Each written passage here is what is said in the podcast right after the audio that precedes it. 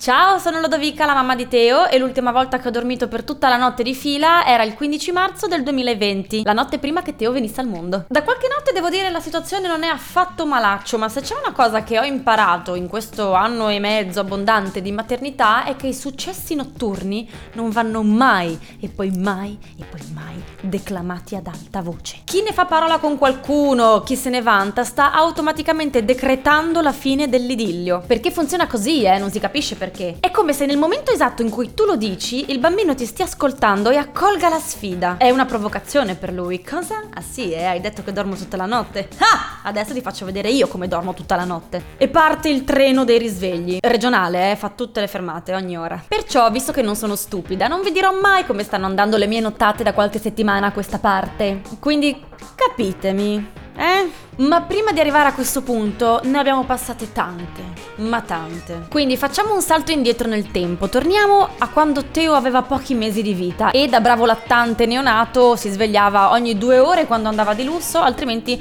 ogni 40 minuti perché voleva il latte, perché voleva le coccole, perché si sentiva solo, perché aveva paura del buio, perché non trovava la mamma, perché, perché, perché, perché. Ma questo è del tutto normale. I primi mesi non c'è niente da fare se non ballare il boogie woogie a qualsiasi ora insieme al boss. E i mesi dopo? Quando si diradano le poppate notturne? Quando è più grande e autonomo? O forse quando inizia a svezzarlo e tu pensi ok, gli do la cena quindi il cibo dovrebbe stenderlo per qualche ora. Non è cambiata una cippa. Abbiamo continuato a ballare a ritmo sostenuto. Magari non era più un boogie woogie, eh, adesso forse era una macarena piuttosto sostenuta. Ma non c'era niente che lo invogliasse a dormire più di tre ore di fila, eh? Niente. Massimo, massimo quattro, proprio quando era devastato, ma quello era. Certo anche noi, eh, a chiamarlo Teo, poi Teino, Teino qua, Teino là, sanno tutti che la teina è un'eccitante, porca miseria. Ma a parte queste battute che vi fanno capire da quanto non dormo, verso i sei mesi Teo si addormentava al seno la sera verso le 21.30 e poi riusciva a fare qualche ora indisturbato nella sua culla. La prima tirata di sonno in genere era sempre la più gloriosa. Dopodiché iniziava il valzer della tetta da sdraiati nel lettone. Prima una, poi nanna, poi l'altra, poi la nanna, poi l'altra ancora, e così così andavamo avanti fino alle prime luci dell'alba. Quattro risvegli notturni, le lenzuola macchiate di latte e la frattura in più punti della colonna vertebrale con conseguente dislocamento della nuca ci hanno accompagnati fedelmente per ogni notte fino agli otto mesi. Le mamme intorno a te mi narravano di queste notti di 6, 7, 8 ore di fila, di bambini in simbiosi con le loro cullette che si incazzano proprio se li togli. Bambini che non vogliono neanche più il latte perché preferiscono dormire. Altri che chiedono un goccino di caffè e basta. E io sull'orlo di un crollo nervoso di stanchezza e in preda a un picco di bassissima autostima per la mia incapacità di educarlo al sonno, un giorno su Instagram incappo nell'account di cui non sapevo di avere bisogno quello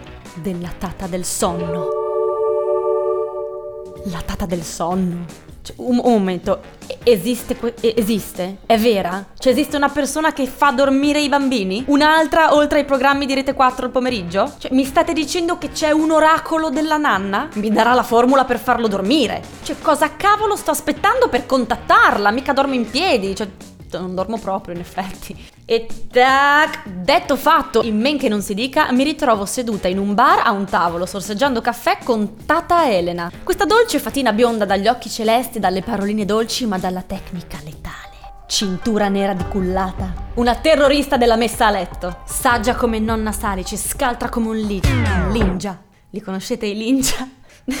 Saggia come nonna Salice, scaltra come un ninja, veloce come un puma. E dopo averle raccontato di Teo e delle nostre notatacce, si pronuncia con le parole più confortanti che una mamma possa sentirsi dire. Tranquilla, è solo una questione di orari. Io avevo già sonno solo a sentirla. E ho detto, ok, ok, è solo una questione di orari. Si può fare! Si può fare! Come prima cosa ci chiede di tenere un diario ovvero annotare su un taccuino tutti gli orari di Teo. Dopodiché ci dà subito qualche dritta, ma vi specifico che sono consigli che ha dato a Teo in base alla sua età di quel momento e in base alle necessità biologiche della sua tappa evolutiva. Quindi non fate le vostre a prescindere perché ogni bambino ha bisogno di cose diverse in base ai momenti diversi in cui si trova. I consigli che ci ha dato Tata Elena in quell'occasione sono stati pochi e molto semplici. È bene che il pisolo mattutino duri circa un'oretta, il pisolo pomeridiano all'incirca due. È importante che i pisolini vengano fatti in un ambiente ambiente conciliante per il sonno. Buio, semibuio, silenzio, lettino, niente situazioni improvvisate. Provate a metterlo a dormire massimo alle 8. Teo in questo momento è un po' troppo grande per la Next to Me, provate a passare al lettino da campeggio. Dovreste cercare di insegnare a Teo ad addormentarsi da solo nel suo lettino, senza più cullarlo. Se imparerà ad addormentarsi in modo autonomo, sarà più facile per lui riaddormentarsi in caso di un risveglio notturno. E alla fine del colloquio le ho detto Ah, ok, ma quindi lei non, non, non viene, non dorme con noi, devo fare tutto io. Quindi, con il proposito di tenerci aggiornati sugli orari di Teo e su come sarebbe andata avanti la situazione, salutiamo Tata Elena e torniamo a casa gasati e pronti ad inserire queste nuove piccole regole in casa nostra. Era tutto chiarissimo ed era tutto potenzialmente molto facile. Ce l'avremmo fatta, non ci voleva niente a rispettare gli orari dettatici da Tata Elena. Ed effettivamente non è stato difficile. Vi dico subito che l'unica parte del piano in cui abbiamo miseramente fallito è stata quella della parte sull'addormentamento da solo nel lettino, non ce l'abbiamo fatta. Teo non ne voleva sapere. Piangeva tantissimo e noi insieme a lui. Non ce la siamo sentiti di andare avanti, quindi abbiamo continuato a cullarlo per mesi infiniti. Ma per quanto riguarda gli orari, è stato subito un successo. Un'oretta di pisolo la mattina, poi pappa, due orette il pomeriggio, quando andava benissimo, altrimenti se lui si stancava troppo cercavamo di anticipare la messa a letto. Ma la cosa più importante era riuscire a beccare il momento esatto e perfetto, il punto massimo di stanchezza di Teo alla sera. Perché oltre il punto massimo di stanchezza, ci aveva spiegato tata Elena, i bambini iniziano a produrre cortisolo, nemico numero uno di tutte le mamme, perché è ciò che li fa risvegliare di più durante la notte. Quindi era tutto il contrario rispetto a quello che avevamo sempre pensato noi fino a quel punto. Non era vero che Teo doveva stancarsi tantissimo di giorno per poi dormire sereno la sera, anzi era controproducente. Dovevamo cercare di non farlo stancare troppo proprio per evitare che si stressasse. Il cortisolo era diventato la nostra ossessione. Cortisolo era la parola più pronunciata in casa. Quando vedevamo l'occhietto di Teo abbassarsi scattava immediatamente l'allarme cortisolo, mollavamo tutto quello che stavamo facendo e correvamo ad addormentarlo in camera, prima che fosse troppo tardi. Tommy, non vedi che è pieno di cortisolo, dai! Scusa, non cortisolarmelo per cortesia che lo vedo un po' sovraeccitato. Lodo, senti, la svuotiamo dopo la lavatrice, ok? Concentriamoci su Teo che gli esce il cortisolo dalle orecchie, per cortesia. Cortisolo il nome dell'ottavo nano. Il nano stressato.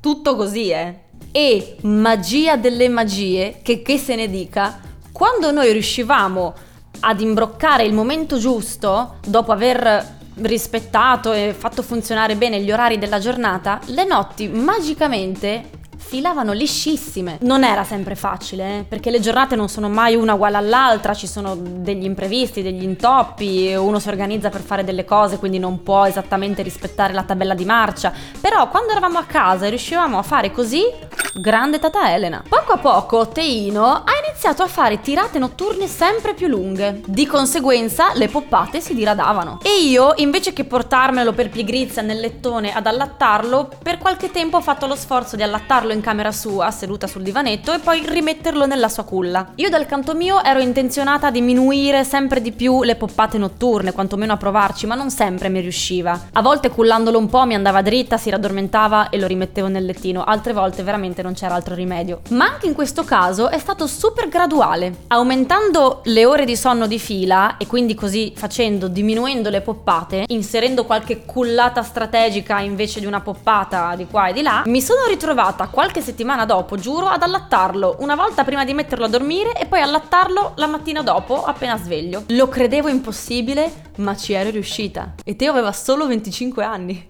Scherzo, dai. No, però non sapevo che ci sarei riuscita sempre più spesso. Però, cari genitori, sappiamo benissimo che ci sono uh, fattori, occasioni, complicazioni su cui Tata Elena o qualsiasi altro consulente del sonno hanno ben poco potere. E purtroppo questi fattori intervengono spesso e volentieri quando si hanno dei bimbi piccoli. Denti che spuntano, raffreddori, disturbi intestinali, incubi, bisogno particolare di coccole, modifiche nella regolare routine, emozioni forti provate durante la giornata, inserimento al nido, vicini rumorosi, botti di capodanno e chi più ne ha più ne metta. Devo dire che con i consigli di Tata Elena abbiamo apportato un netto miglioramento alla qualità delle nostre notti, ma ciclicamente la situazione ripiombava nel caos e nell'incertezza a causa di uno di questi fattori e le notti da incubo si protraevano per giorni. Ma poi si ritornava pian piano alla semi-quiete. Questo per dire che la formula magica per le notti perfette non c'è, non esiste. Le notti magiche ci sono state solamente una volta nella vita ed erano nei mondiali del 90. La cantavano Bennato e Nannini.